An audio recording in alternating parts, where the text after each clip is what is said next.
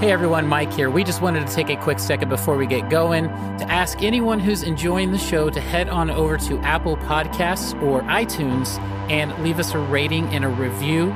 Ratings and reviews are incredibly useful for podcasters who are trying to grow and also get better. Thank you guys so much for listening every week, and here we go.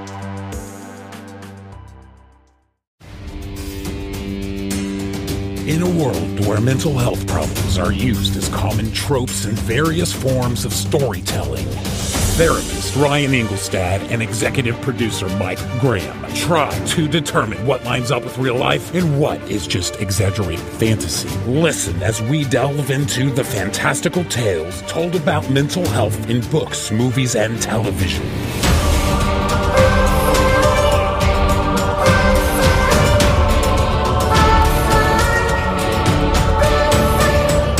This is Pop Psych 101. Welcome back to Pop Psych 101. I am licensed therapist Ryan Engelstad, here as always. You know, everybody, uh, it's beginning to look a lot like Christmas, but for some reason my co-host can't stop crying. So, so Mike, advocate Mike, can you can you pull it together for us before we start the show? But they love they love their dad so much. I know, I know, man. It's it's a it's a really touching, emotional show that we're going to talk about today, and you're still recovering. I from watched it. I watched it two days ago. and it's I'm st- still I'm still crying. all right. Well, well, Okay, I'm pulling it together. okay, Sorry. it's all right. This show, man.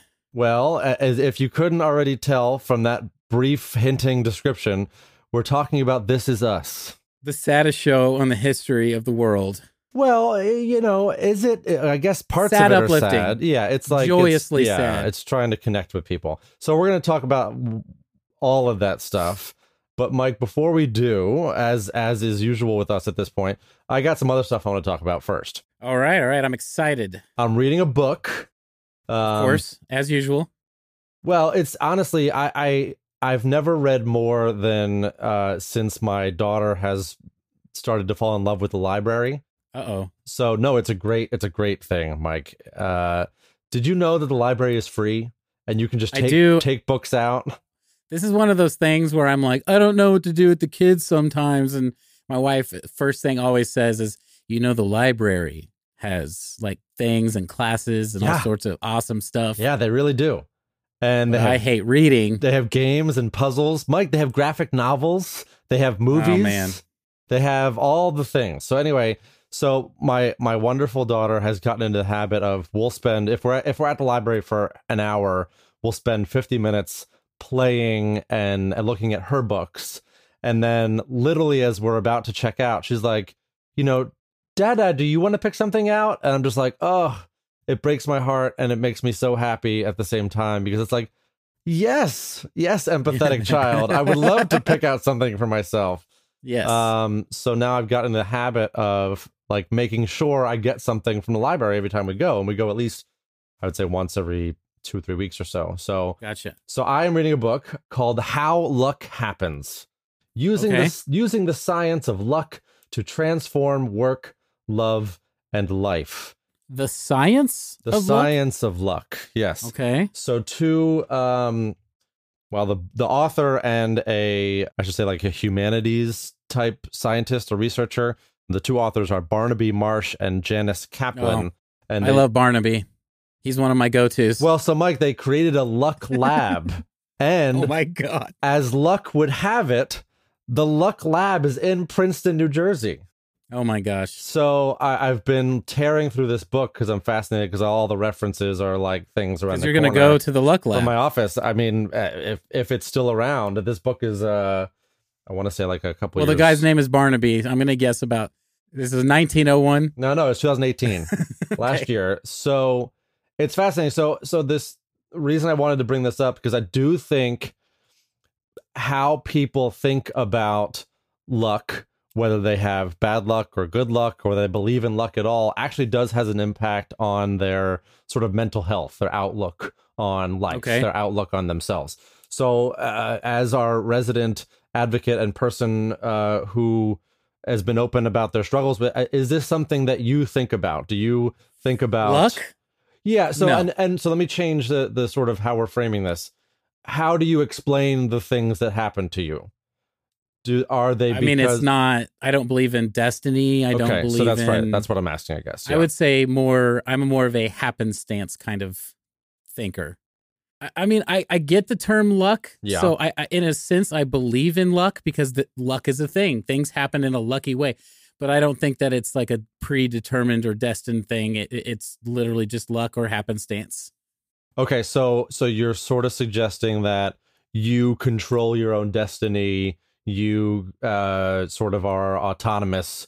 You are not sort of impacted by external forces To an a- extent. to an extent. Okay, so the, the reason I say that is that there's this um, this sort of concept in um, I guess we would call it personality psychology called locus of control, and this is the degree to which you feel so that an internal locus of control would be like what I just said, like I control my destiny. Things that happen are because I work hard, or or the reverse, like bad things that happen are because I am a failure or because I didn't do enough. You know, so Right. everything good or bad that happens to me is because of me to some degree. Versus versus the external locus of control, which is like um if something bad happens to me, it's just like, well, bad luck, man. You know, I don't I, I don't know what happened or See, it's I see where you're going. Yeah. Or if, or if it's good luck, it's Or- like oh, I had good luck. Right. Or external, you know, locus of control could be like everything happens for a reason. And that's the way I explain the circumstances in my life. So I would say if I was going to put any stock in any of this, I I'm right in the middle of Okay. if I work hard, I put myself in a position to be lucky, Okay. So to that's meet the right person. Yeah. You know what I mean? Yeah. Um so luck still exists in that that arena there or if I don't work hard, um I, I guess I might experience bad luck, but even if I work hard, I might experience what I would call bad luck. I just didn't you know, I might be really good at something and and you know me, I'm I always pursue creative things and I'm always trying to get hired to, you know, shoot videos or whatever and it's like if I get a job, I always it was lucky that I got it, you know, because Mm. there's a ton of people doing it. sure. So so I get that. Yeah, so, so that's sort of what this book talks about is yes, luck and chance are are true to a certain degree, but we actually have a pretty sizable impact on our ability to influence those odds if we put Sure. it that way. So whether it's like things like networking, things like putting ourselves in a position where good things are likely to happen, you know, opening up ourselves to opportunity, there are things that do let's say uh raise the odds in your favor Right, because you're not gonna you're not gonna get lucky if you're not there at the time and place. right and i think the inverse of this when we talk about like depression and you know even like things like hopelessness is that you get people get to a point where they feel like it doesn't matter what they do nothing good is going to happen to them Hmm. um, or for them, or like, and that's that's a very hopeless place. But that's why a lot of that work that I, I do with people who are in that state, you you have to give yourself the opportunity to experience the possibility of good things happening again, even if good Yeah. things have not happened for you in a while. Yeah, it's you know when you're when you're down and you're depressed. Like I, I can see exactly what you're saying because like I've experienced thinking I'm never gonna feel better. Right. You know, no matter what I do, but when you get into like I was just talking about last week, how I, I was in the hospital program for a couple weeks there. I put myself in the place Of course, to find opportunity to get out of whatever hole you might be in at the time or whatnot. Had I not done that step, then I wouldn't have experienced some of the things you could consider lucky that I heard something on a certain day that really impacted me. Um, they connected me with a new therapist who is just amazing, like best therapist I've ever talked to in my life. He's Awesome. kind of he's kind of weird, but he's really all, good. all of us are a little weird. That's fine. So I feel lucky that I, I met this new therapist, and it's all because I put myself in that position. Um, but but even so, when I put myself in that position, I was thinking I'll never feel better again. Hmm. Well, there you go, people. So, so it's a fascinating book. I think if this is a topic that you're interested in, or if you sort of want to um, play around with how you view good or bad things happen to you, that, that this is definitely a good resource for that. So, check that out if you're interested. And yeah, that has no connection to our episode today, but I just thought it was interesting. Yeah, so let's do get into the episode. But before we do that, um, I just want to remind everyone that we have a, a, a mental health chat group on Facebook for anyone that wants to come and talk about these kind of things. Uh, we run the gamut of things just like this, from luck to depression, anxiety. People talk about stuff, lots of fun memes, things like that. And you would just go to facebook.com and then you would search PopPsych 101 Mental Health Chat. At that, let's get into it. Let's do it. You two don't like this thing you have in common. And I get that. It's scary. But it also made three of my most favorite people in the world who they are. William would also get anxious about things. He was sensitive and artistic and caring. But there's a fine line between caring and worrying, and sometimes that line gets blurry. From the moment I met your father, he was obsessed with making everything okay for everybody else. And that took some getting used to, but I loved him for it. Because man, he cared deeply. Now, there's some things you get from your dad that you're going to have to navigate around, but there are some gifts too. You give everything your all. You're an amazing sister and daughter and friend and student. Now, look, we're going to get whatever this is under control, okay? Believe that. But I will not have you talking ill about three of my most favorite people in the world. No way, no how. Are you hearing me? And if it ever gets to be too much,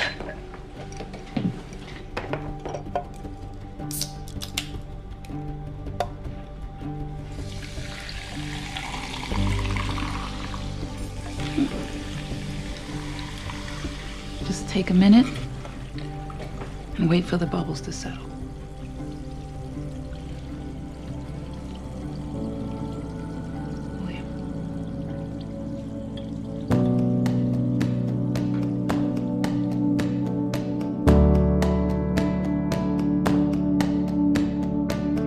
According to Wikipedia, the average human being shares his or her birthday with roughly 18 million other human beings in the world.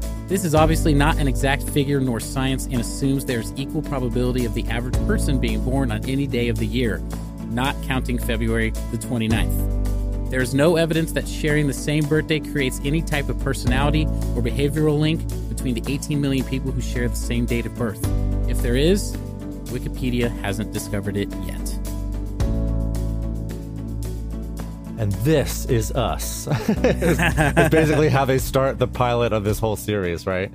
Um, Yeah. Well, that actually, you know, off the top, that does kind of get into luck a little bit. We we totally ha- we happened into that that intro, but What a happenstance. but man, what it's just just so funny how that happens. well, and it also kind of describes some of the, the behavioral link and everything. Yes, and, for sure and does. kind of the themes we see in what we're doing today. we are nailing um, this. We are. All right. So what yeah, are we doing today? So, okay, so This Is Us is a huge, sprawling, multi generational story. We could not possibly cover all of the good and bad and terrible things that happen in it. We picked one semi recent episode, It's a current season. current season. Um, it's like it was in October, so now we're in December, so it's like I don't know, two months ago at this stage. Called Storybook Love is the name of the episode Yes. and we'll do a little bit of plot. But the reason that I wanted to do this show in general is that it at this stage in the show is known as a show that does address mental health issues. And this is a particular episode where um, it comes up in a family context. So I really wanted to talk about that because it is the holiday season. Uh, we are around family and family stuff's going on.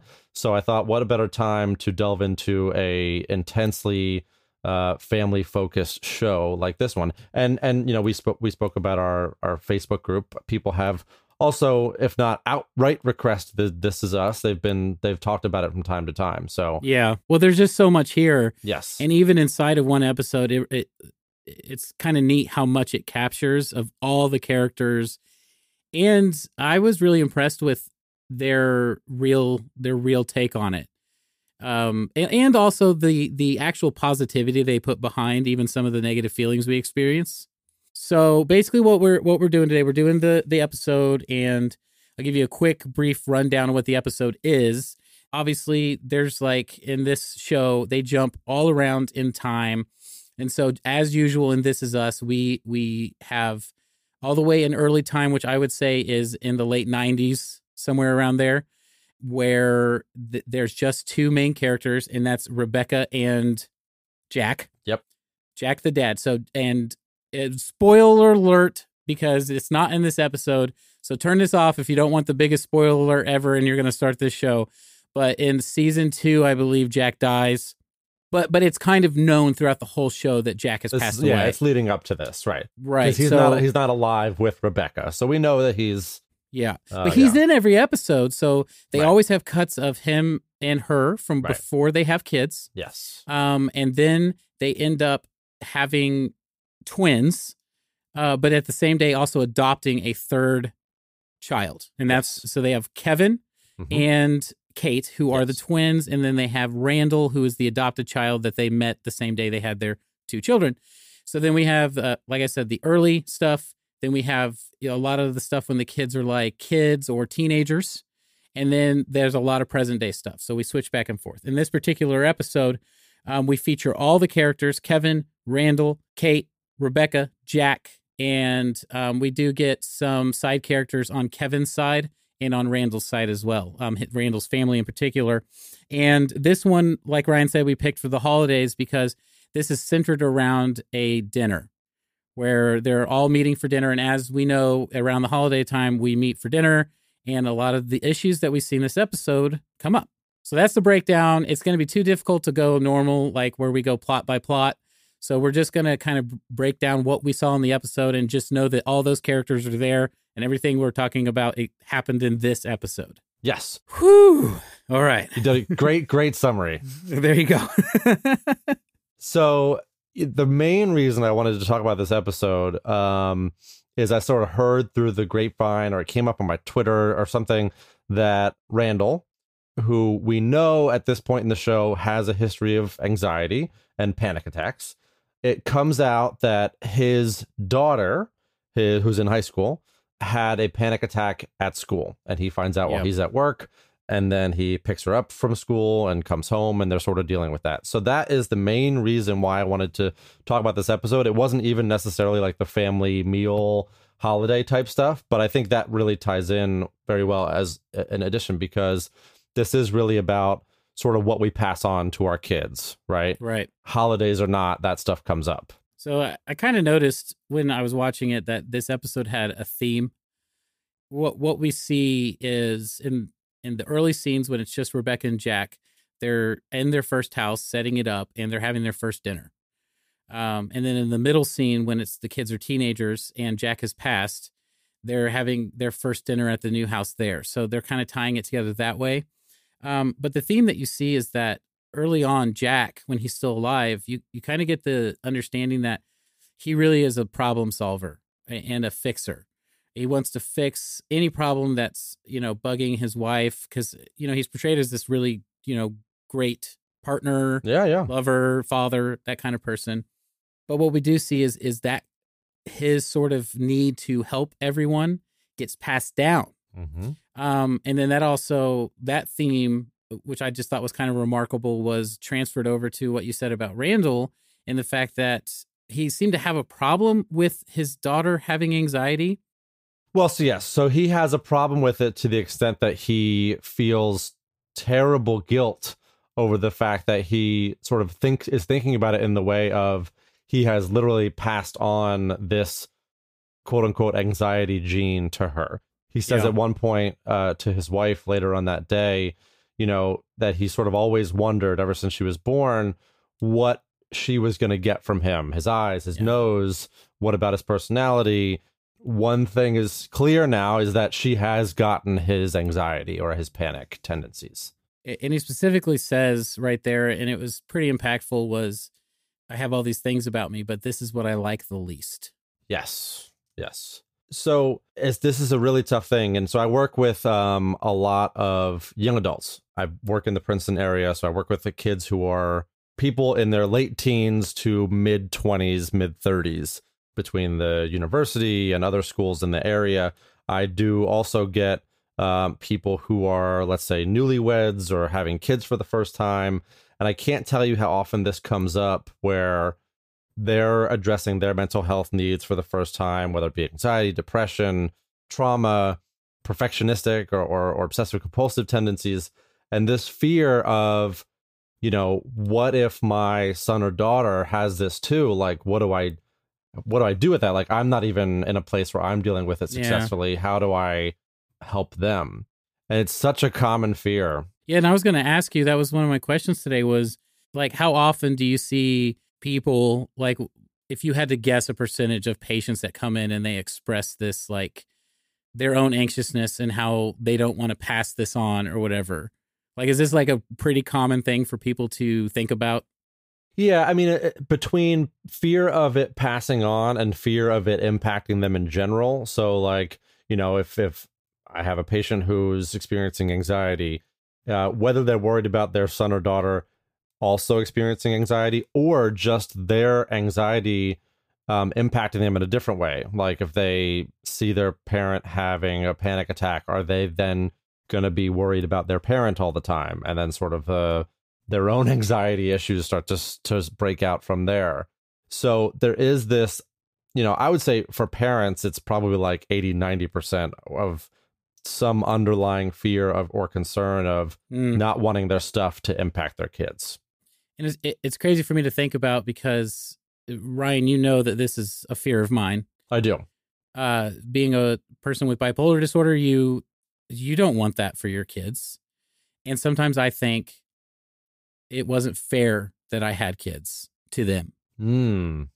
um that if they wind up having the same problems that i have i've just made somebody have a, not the best time and it's just not fair for them because they don't choose to be here and True. i've chosen to have them and now if in the future if they if they have the problems even half of what i've had i'm going to feel terrible Yeah. so thinking about that like when someone if someone said just what i said to you in a session like what would you say Mhm. to them because I, I think I, i'm learning how to deal with it now Sure. and, and how to understand that I can't predict that. I Right. can't I, I can't blame myself. Yeah. And you know, just because I have mental health issues doesn't mean that I shouldn't have had kids. These things I'm learning to process. Like what would you say to a patient to I don't know, help them realize that or even if those were the things you wanted them to realize? Yeah, so it's tough because you know, as a therapist, part of it is like, well, I just want this person to feel better about the situation versus okay, how are we going to work on this issue of, you know, essentially guilt, right? Yeah. and and a lot of times you know i'll i'll sort of put it to my patients this way is that okay you feel guilty how is your guilt helping you in your relationship with your children is your guilt putting a wedge between you and them in the sense that you don't want to acknowledge this reality or talk to them about it um, or is your guilt making you want to engage with them educate them almost like give them the insight you didn't have as a child with Yeah. some of these struggles. Because if that's the case, if the guilt can spur you on to develop a relationship with them and and help them have a relationship with their mental health that is far beyond what you had 20 30 years ago they actually are in a in a position of advantage over i would say most kids Hmm. uh, in the sense that they are going to have an emotional intelligence and emotional awareness that yes even if they have bipolar or anxiety passed on to them they are going to have the awareness of what that means of the things that help of the things that don't help What's- what's normal with far it. earlier absolutely Yeah. far far far earlier than obviously you would have had but also as most kids would have i mean we've talked about on the show like i would say the average um, sort of delay on when issues arise versus when issues are treated for teenagers is like three to five years. It's like, oh yeah, I started probably being depressed when I was like 13, but now I'm 18 and now I'm finally getting help. It's like, okay.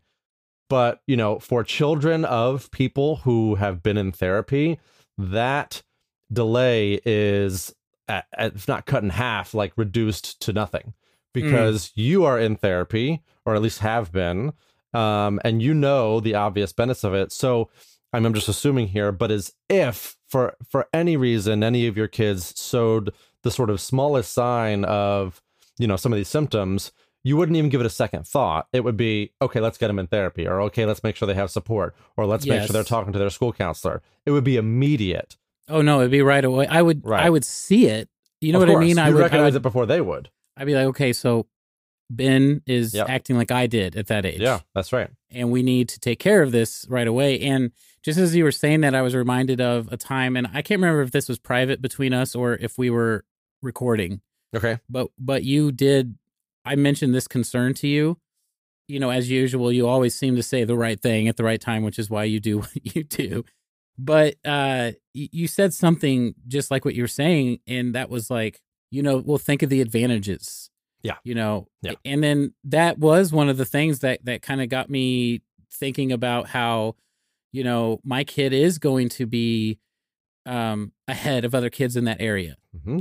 And and how that's actually a good thing. And we've even talked about it on shows recently, like on the Gary Gulman episode about how much I wish he had had more information when he oh, was yeah. younger. Yeah. And, and we agreed on how much that would have benefited his life and maybe had less of a struggle than he's dealt with. And so, like, just you saying that now is like a little bit relief. well, yeah, and and so the other side of this to deal with the sort of more long-standing issue, as I talked about, the the not sort of let's just feel better about this, but let's deal with the the stuff, right? Is that it's not just guilt because guilt is like I spilled milk and I feel bad that I spilled the milk, so I'm going to clean it up or make it better or you know get a sturdier cup or whatever, right? Mm. But but the guilt eh, only addresses that sort of short term thing. The problem is that it's not often just guilt; that it's actually shame. Yes, it's it's, it's actually this this exactly what I was going to say. Long standing toxic thing of because I have this thing, I am broken or less than or weak or whatever. And this actually relates strongly back to the episode where we see Randall's wife go to Randall's father Yes, and that's literally what I was going to ask you. Yeah, and yeah. and and he doesn't have any of the words to describe what he had as a kid. You know, he didn't even know it was like anxiety. I don't remember exactly how he described it in the episode. He, he said that he had anxiety yep. and panic attacks just like Randall did. And this we we find out about this right after we hear Randall's concerns. Yeah. Of passing it on down genetically. Uh, part of Randall's issue is that um, he is not genetically related to his family. So he always he was excited to see what genetic traits he would pass on, and so now he's worried that this is the trait he's being passed on. Well, then we see a, a clip in time to a different time when his dad was still alive and his wife's talking, and his dad admits that he had anxiety, although they didn't have words for it back then. In fact, they just called him fragile and sensitive. Yeah. And I was like, of course. Yeah. Yeah. So so right. So here we have it, right? Where yes, this is a long-standing issue in this family. Um, and we can see the progression of, you know, his grandfather, I'm sorry, his father probably had no treatment, no awareness of what it was. And in fact, he was probably like made fun of and, you know, you're sensitive or whatever these these yeah. ways that people thought of it then. And then we have Randall, who has a little bit more awareness. You know, we see he like obsessively works out and like does some things to sort of try to take care of himself, but he also kind of resists therapy. But he knows he knows it's a problem. And then we have uh, Randall's daughter, Tess, who is experiencing these issues in some ways for the first time, but is going to have even more awareness because she's whatever I think she's 14 and is going to therapy at 14. Yeah. And we can say, oh, that's terrible. Like, you know, you, you have to be in therapy at that age. But that, as we're talking about, like, think about that generational advantage and the difference that it would have made for Randall's father and that well, it probably would have made for Randall. Well, think about it like if someone ever is questioning the benefits of someone getting in young, And I Yeah. and I don't know if you agree with this, but like think about it as if like you know learning a language Sure, when you're young is so much easier. Your mind is open to learning and using things uh, fluently when you're young as opposed to when you're older. And so she's got anxiety, had a panic attack. We get her into therapy, and the lessons that they're going to teach her are going to stick, I think, probably faster, maybe longer. I, it's just beneficial. Yeah, no question. But but I was wondering the so the wife after she meets with the father, he tells her a story about how because they didn't have any treatment for it at the time, Yeah. but his mom loved him and would explain it to him that his brain was like a uh, glass of soda. It was just waiting for the the fizz to settle down. So the mom towards the end of the episode approaches the daughter and Randall hmm who seems kind of flabbergasted that she's including him in this conversation, Yeah, kind of does a demonstration with the soda on the counter. I was wondering what Alka you, Seltzer. Yeah, yeah. was it Alka yeah. Seltzer? Yeah, yeah, yeah. I was wondering what your thoughts of how the mom approached this towards the end of the episode of doing like the example and like setting and then saying we got to get you both into therapy, like what you Mhm. thought there. I loved it. I mean, you know, I think it's it's a very tidy like way to wrap up this problem. Like the fact that all this stuff maybe happened in the span of a day or two days or whatever Right. is like, oh yeah, that's that's what happens on TV. But oh, ooh, Yeah. the fact that uh, Randall resists her idea of therapy Yes, he does. shows yeah. that the writers are thinking about the fact that this is a life. Yeah, this is not and- a, this is not a tidy th- wrap up. Yeah, this is true. not solved right now. Yeah, that's true. Yeah, but but so to to answer the question, like I think what the wife does is uh, more or less perfect. I mean, she she validates everyone's uh, concerns, everyone's anxiety about the situation. She provides space for them all to have their emotional reactions, but also to a, to a certain degree, like holds them accountable for taking care of themselves, holds them accountable for you know uh, recognizing, and this is like a pretty good what we call like a mindfulness exercise of just watch the bubbles fade away. Um, Yeah. Only pay attention to the Alka Seltzer dissolving, and and as it settles, you settle. In that sense, it's great. Um, I love it. I hope the daughter kind of takes that thing to to heart, and obviously she's going to be going into therapy and probably learn a lot of stuff like that. So I thought she she kind of nailed it. Well, yeah, and in that moment, she kind of comes forward and explains the the source of her anxiety. Yeah. and and that's the fact that she's kind of coming down to where she's realize she's a lesbian and she realizes that she has to come out because people are starting to ask questions about her interest in boys. Before that, she was pretty locked up. Yeah. So it was it was like it, it helped her open up, and now she's going to be able to go. I don't know, get advice, but go learn how to deal with it a little better. Yeah, yeah, and, a safe environment. It was But- excellent. Yeah, And I cried.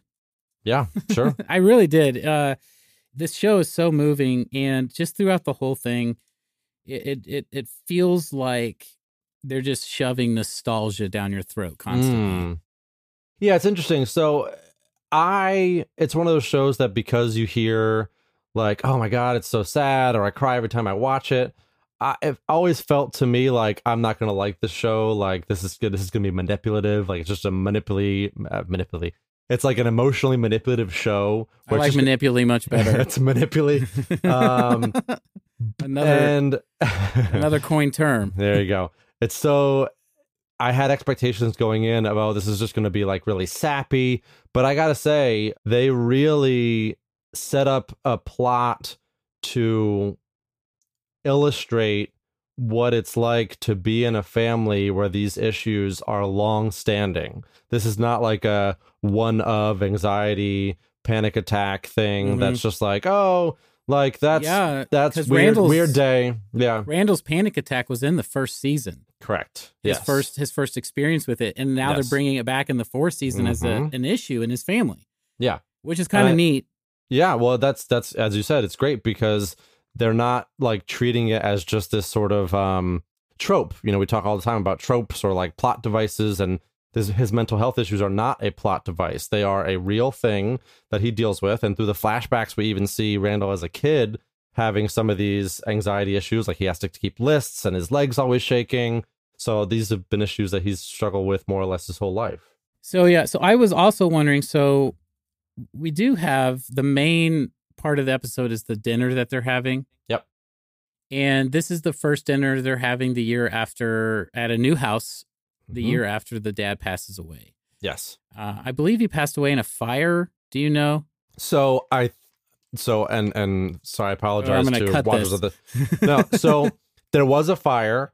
He almost died, but then didn't die, but then died shortly thereafter. Um, okay, I missed. from I, that's I stopped else. watching in the first season because I cried too much. Seriously, I was like, I can't cry every week during this show. Okay, so before before we jump into this next part that I wanted to talk about, which is the dinner, um, just just the kind of the, the last thing, and this this actually does have to do with the dinner because we see at the dinner, um, they show us a bunch of examples of especially Randall and Kevin, the two sons of Jack, both have taken on that trait of wanting to help everybody. And they specifically talk about it with Randall, but we also see it in present day versions of Kevin out there trying to help this woman who's separated from her uh, husband and he's um, helping a, an alcoholic, or, or was he an alcoholic? There's probably an Alcoholics Anonymous thing happening here. Wait, you're talking about Kevin, right? Yeah, Kevin. So that's his uncle. Yeah, I know that's his uncle. Oh yeah, yeah, yeah. Okay. Okay, so but the the point is is that we see that they've they've taken this sort of trait Yeah. on, right? Yes. Yes. Yes. which which made the question pop up in my mind. We know that mental health issues can be genetic. yes. Like that's a that's a basically like a scientific fact, right? Yeah, I mean, we haven't found like the gene for it, but we know enough that it, um, through like generational studies, that it it can quote unquote run in the family more or less. Right. So that's why they ask you on Yeah. questionnaires like, Yeah. do you have does your family have a history of this? The same Mhm. way they ask you with like heart issues or whatever. Yep. You know, like does your family have depression, anxiety? And you Mhm. apparently can be more likely to have it. But that made me wonder because this trait that they were expressing were between two brothers specifically Kevin, who's a biological son of Jack, but also Randall, who is not a biological son of Jack. And they both took on this anxiety that Jack had to help everybody. And I was wondering, is in your experience, like, it, do we also take on mental health issues that aren't necessarily genetic just because of like environmental or things that we see and experience? So yeah, much in the same way that we were just talking about that, you know, someone with mental health issues can help their kids kind of get a leg up, essentially modeling healthy ways of dealing with your mental health issues. Uh, the opposite is also true for sure. That if, uh, let's just say, unhealthy coping methods are in place, or if unsuccessful ways of treating, let's just say, anxiety or depression are being used in the family, um, let's just say, I'll just make up an example. Um, if your father uh, responds to anxiety by getting mad, which is not an uncommon thing for for males, It's one of um, my de- go de- tos. right. Depression and anxiety tends to present as agitation. So if that's the case, that modeling is going to be passed on uh, in the sense that Hmm. uh, kids who see that will make that same connection that uh, sort of uh, the soft emotions are followed by hard emotions. Like if I'm upset or if I'm embarrassed or if I'm anxious, I'm going to get mad at myself or whoever is causing me to feel this way. yeah. Or who's in like the Um, vicinity, you know? yeah, for sure. Yeah. So so in that sense, those negative things can be passed on as well, not not solely because of the genetic aspect, but because of the you know the sort of environmental um, what's being modeled for them aspect. Sure. Yeah, unfortunately. So that's why you know when we think about the the risks of things getting passed on to kids, it's what are you modeling? Are you modeling healthy ways of talking about your mental health, healthy ways of coping, or are you modeling, you know, the sort of like just grin down and bear it and we don't talk about anything and Yeah. uh, I'm just going to pretend that this isn't happening. Well, one of the scary things is, you know, we were talking about how upsetting it is to think about passing it down to your kids. Yeah. Is even though I would say I am on top of things more than most. Uh, not that I'm always amazing. I leave therapy before I should a lot. I, I do a lot of things that are pretty common as far as, you know, not taking care of my mental health the way I really, really should. But I do do a lot. Still, though, those emotions that you're talking about, like depression, anxiety, those things, that's my go-to reaction. I, I sometimes I get angry, and it's like even so, I'm doing the right things, but I'm there's also models of behavior that aren't the right things, and it's like what you just get concerned, like which one is he going to pick up on? Because sometimes you feel like even though I have all this information in my head and all these lessons I've learned from different therapists and even from doing the show, like I can't control myself sometimes.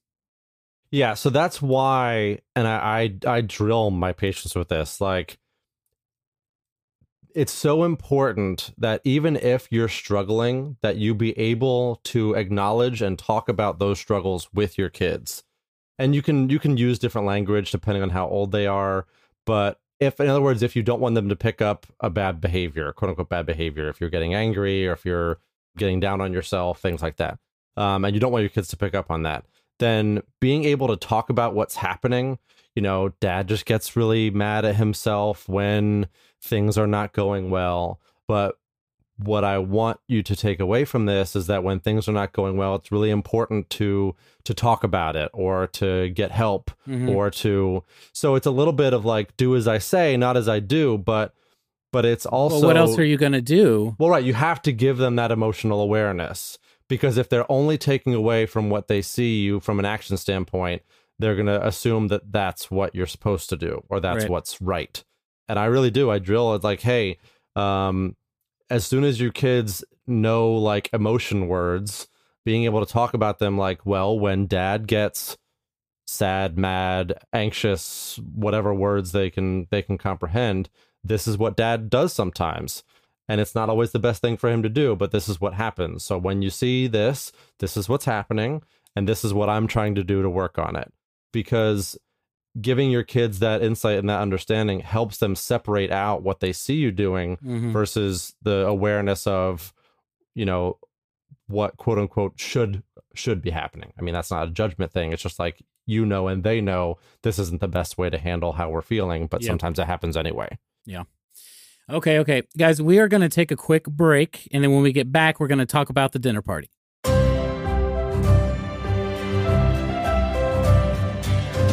All right, and we are back. Okay, Ryan, we're going to talk about the dinner party now. And this one, is, this is kind of the part that relates more to how some, I think, some families feel at the holidays. We're going to use the Pearsons as an example. Now, they're going through something pretty tragic. Mhm. And I don't think we necessarily need to look at this from the, the full on tragedy of what they're facing. But basically, what's happened is the father has passed, and the the middle part of this episode is a dinner party when the kids are teenagers, and it's a year later, and now they're all dealing with it. Yeah. The thing that I saw in this is that their family has been torn apart. Not in the sense that they don't love each other, but in the sense that they went from being close knit to now they all feel separated. there's a, there's a fracturing yeah they're all like headed in different directions Yeah. And so you have like Kevin who just got married without telling anybody. And that's Mhm. like really upsetting. You have Kate with a boyfriend that nobody knew about that just shows up. So we have these things that are not being told from a family who previously wouldn't have been like this. And the reason that made me think about like kind of like the holidays is as we grow older with our families, we tend to separate mm-hmm. e- even close knit families, they just the glue gets less sticky. yeah I'm well, terrible at metaphors, but it's it's just people seem more distant. Um, I was wondering what you saw in this scene, and then I was kind of wondering like how do we go about during this especially difficult time of the year when we know we're going to be up close and personal with people that maybe we feel separate and distant from. Like, how do we go about handling that in the the way that's best for us? Yeah, so a lot of things come up that it's like clear that this family's not there's stuff that they're not dealing with, stuff they're not talking about. And so the metaphor, Mike, that I I would have used since I'm the metaphor guy uh, between the two of us is so like we talk about a family tree, right? And this this this family especially um, would be an interesting one because they're Is all diff- headed in different directions, right? But you know, when when a tree is growing, uh, there's we have the the sort of core um not stump Trunk. trunk Trunk. trunk God, was the word I was uh i have a i have a picture of a The metaphor but i just don't have the Yeah. words so we have the trunk right and then as the family grows they are literally going in different directions so this is what happens to this family and to all families where it's not necessarily that the glue is is um is weakening or softening or separating. Yeah. If you had said a family horse, right. that would have worked a lot. wow nope. But uh but that they're literally going in different directions for lots of different reasons. And sometimes those different directions are a result of one specific event like in their case the the passing of the father or just just natural right family members move away family members get married family members have kids so lots of things change that cause some of this uh, different dynamic different types of distance right Yeah. um, and I think how families deal with that is crucial towards maintaining a sense of comfort and safety and and familiarity within the family dynamic. Okay. So, you know, with this family, this uh obviously the passing of Jack the dad was a a potential breaking point, right? And in a lot of ways it was. Yeah. But over the course of even just this episode, we see some of the things that ultimately help them heal. It's acknowledging the sort of elephant in the room, right? It's you know, it's Is funny. It kind of like that scene in the kitchen. yeah, 100%. So Okay. so you want to break down that scene like Yeah. So basically, they're they're having the dinner and they're finding out things about each other that they didn't know, and they're upset about it. They end up in the kitchen right after Kate's boyfriend had just like randomly showed up and introduced himself, and they didn't even know she was dating. So they get into the kitchen. Kevin turns to her and is just like, "You want me to lie? I don't like him," you know. yeah, yeah. And and so they get into this argument. Hmm and, and, and it even does the thing and i thought oh this is so like thanksgiving. This is so christmas dinner where they they view back out into where just the guests are. Hmm like the the fiance the girlfriend and the boyfriend and then the mom's boyfriend Yep. uh are all just sitting there listening to the Like, whole awkwardly, family yeah. yelling at each other. Mhm, Yep. and so what ends up happening is the mom had gone in, Rebecca, and she goes off on him. Yeah. And she basically doesn't have room for it right now. hmm She's like, "You are going to go out into the live or into the kitchen or the dining room. I don't know the rooms in the house. You're going to go into the dining room. You are going to eat this raw, undercooked, terrible meal I have made even because I didn't have the right pan to make this thing, and you're going to deal with it."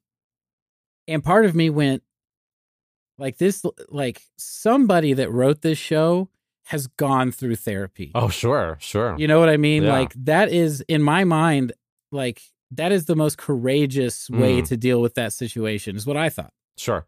Right, because and and a much more I would say probably typical way of these sort of family conflicts happening is, you know, the sort of authority parent or grandparent coming in like everybody shut up and get back in the uh, back in the dining room because almost like I Let's don't deal with this Right, now. Exactly, exactly.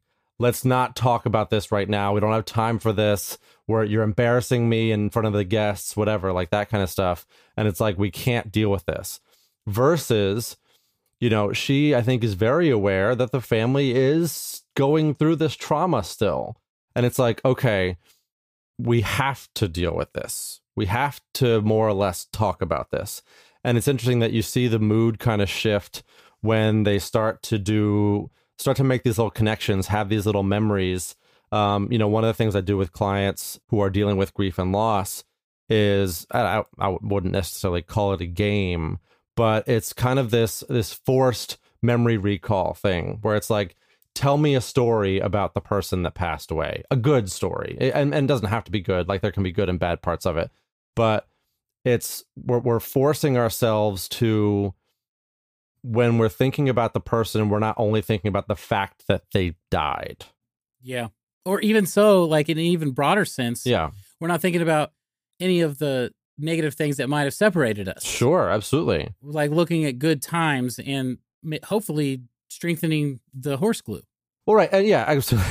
and it doesn't have to be good times. Like I think um, uh, Rebecca sort of tells the story about the the first um, meal that her and Jack had in the other house, right? Where they she burned another meal and they ended up having pizza and a bird flew in the house. And, oh yeah, I cried here too. Yeah, and it's like that story and that connection is what brings the family back to a position of positive memory and positive association with even though this person is gone it doesn't change the fact that there is positives associated with him and the reason a lot of times people get stuck in the grief process is they get stuck in the negative association with when they think about this person the thing that they think about next is x like Yeah.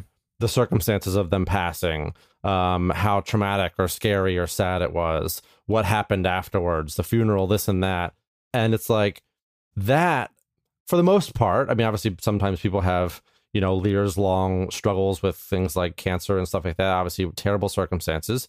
But for the most part, you're focusing on a days or weeks or months period in a person who lived 10, 20, 30, 40, 50 years. Now, obviously, there are circumstances in which people, you know, children pass and things like that, also very traumatic. But when we focus only on the loss, only on the passing, everything else is lost. And that's not all there is ever to a person, right? Right. Why do you think these issues, and not just the grief stuff, but like, why do you think specifically around the holidays Mm. do people get? uh, I'm not going to say sensitive. That's not the word I'm looking for. But why do people feel so much more raw about this stuff around the holidays? Well, let's, and that yeah. includes grief. Yeah, hundred percent. Well, let's think about the the normal, you know, uh, uh, holiday interactions, right? Like big meals, family traditions, all this sort of stuff, right? Yeah. I don't know if your family's like this, but my certainly is. It's like, oh well, who's making um, Nana's pudding pie? And it's like, oh, yeah. so it's like, oh, like we still want to have that at Thanksgiving, but it was the thing that she made as long as any of us can remember. So now the association is like, oh man, like uh, I, I guess my mom is, or I guess someone else is, or I guess I am. And it's like, I, I can't, or so and so I imagine it must be difficult for them to make it without thinking about the fact that she's making it and that it's not Nana. We're like, um, you know, my grandfather passed away in I think 2004, and I remember like the Christmas after it was like, you know, Yeah. that was that's his chair. Like There you go. gonna Yep. sit in his chair? Yeah, that's right. Yeah. So these are the reasons why is because we have such strong associations with holiday gatherings and and traditions that memories of those people are so strongly tied to them being a part of those things. So whether it's the first time or the 20th time, there's still that reality of this person that I associate with Thanksgiving, Christmas, whatever holiday is not a part of this thing anymore. Would you would you recommend like so my my great grandfather then passed away a few years back now. And at the Christmas Eve thing, um he would always like do a reading like thing, right? Sure. Yeah. Well, he passed away and then we had my uncle started doing it, right? Mm, yeah. um, which it felt pretty natural, but it still it wasn't the same. And ever since then, it just feels like that that Christmas Eve, which has been a, a hallmark of everyone's lives, you know, since Mhm. I've been around, Sure. is is now down to like is is Granny going to show up this year? Mm, yeah. You know, Yep. and I'm wondering if. And, and and again, not just grief, but if we're experiencing something in these family tradition and holiday patterns that we have and it's different now and these things are making it to where we can't enjoy the same christmas because it's not the same That's right. are we to create are we to purposefully create new traditions new ways of doing things so we can almost start over Yeah. So I think uh, the the way I talk about it with my patients is like, what is the new normal going to be? Because there has to be one. There has to be a new normal, and our our our comfort and willingness moving into that new normal plays a big role in us moving forward comfortably. Because if it's always like, for example, using the chair, like if the chair stays there and nobody ever sits in it because that's granddad's chair, it's like and and look, maybe that's the way we remember him, but then that's like a ghost chair now. And Yeah. and and now it's only associated with the fact that no one can comfortably sit in it. So now do we create a new normal by, you know, now it's dad's chair or now it's a rotating chair or now the chair gets moved into a different room and now we rearrange and now what is the new normal, right? But there Yeah. has to be something new. And to your point, like it, it could be someone inheriting that person's responsibility. It could be someone inheriting the responsibility of making Nana's Like a uh, passing pudding. of the torch. Yeah, absolutely. Yeah. But it also could be a new other thing. You know, maybe it's now we don't have Nana's pudding. Maybe it's like I made this weird French mashed potatoes for Thanksgiving this year. And Oh, it's I like love those French mashed potatoes. and maybe it's like Ryan's mashed potatoes get brought every year, and it's like, cool, I, I'll make mashed potatoes every year, you know, whatever it is. But but now it's it's not that where we've lost this other thing that we don't have anymore. It's what are we doing now? And it doesn't mean it, it's not doesn't have to. Um, it's not a, a an intention to forget that person or what they contributed, but actually a way of like honoring what they did contribute. It's like, oh man, this was so cool that we had this tradition every year. How do we want to now still have it? Still have something like it, right? yeah. Um, it's funny you, you mentioned this. So this was something that I experienced with my family this this Thanksgiving was I don't know if you guys do this, but we have like a huge secret Santa thing, right? In between the cousins generation. So um obviously all my and my cousins, there's like 14 of us, are all like t- between the ages of 20 something and I'm 35. So Okay. um, we all have, uh, I should say, a lot of us now have significant others or um, are getting married. So it's like, do we keep just the 14 Secret Santa people? Obviously, uh, over time, um, other people have joined, you know, significant others have joined. Um, my daughter joined, and it's like, okay, how do we, do we, because uh, obviously, as we talked about, like the tree's going to keep growing, right?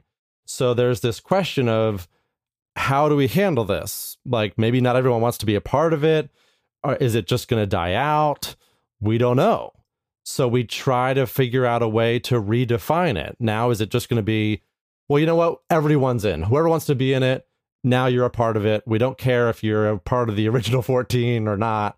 Whoever wants to be a part of it, like we're going to make Yeah. it work. Look at the Avengers.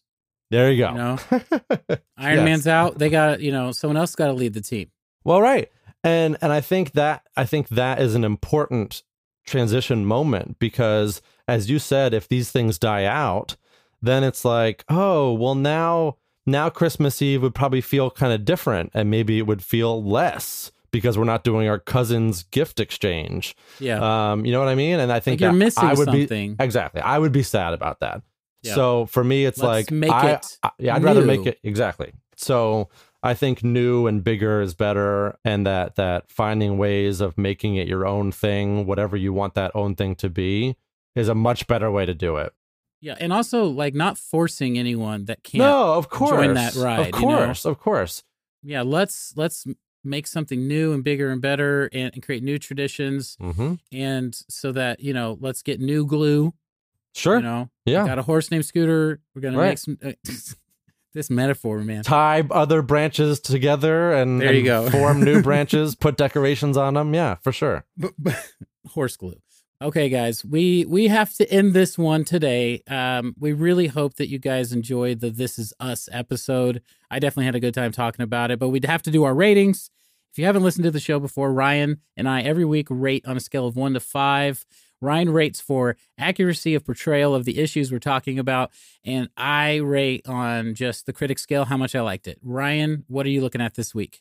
Yeah, so um so out of 5 uh burnt pheasants, burnt but also raw on the inside pheasants. Yes. Um I I- I mean people are not going to be surprised by this at this point. I went into this being skeptical that this was going to be like a sappy uh kind of hokey take on mental health or family conflict, but Mike it's really good and I think they handled it really well. Um I gave it a 5 out of 5. There's some experience behind it, it feels Yeah. like. Yeah. yeah, so five out of five for the Yeah. portrayal of just the family issues and, and, And- everything we talked about Well, today, yeah, really- anxiety and Yeah, intergenerational family uh mental health coping. Yeah. Yeah. Yeah.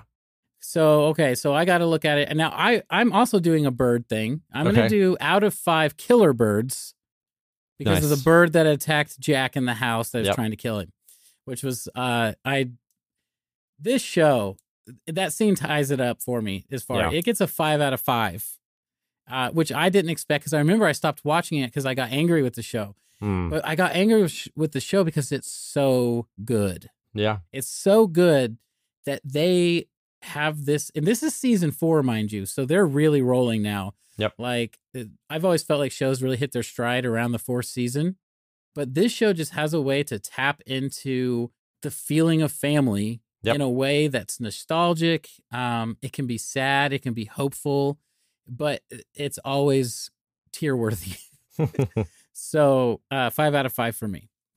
Okay, guys, we got to get out of here for the day. Uh, make sure you stick around and listen to Ryan's closing thoughts. But first, we have to thank Kevin MacLeod uh, for all of the royalty free music that we use on the show. If you need to find Kevin and his music, you can find him at filmmusic.io.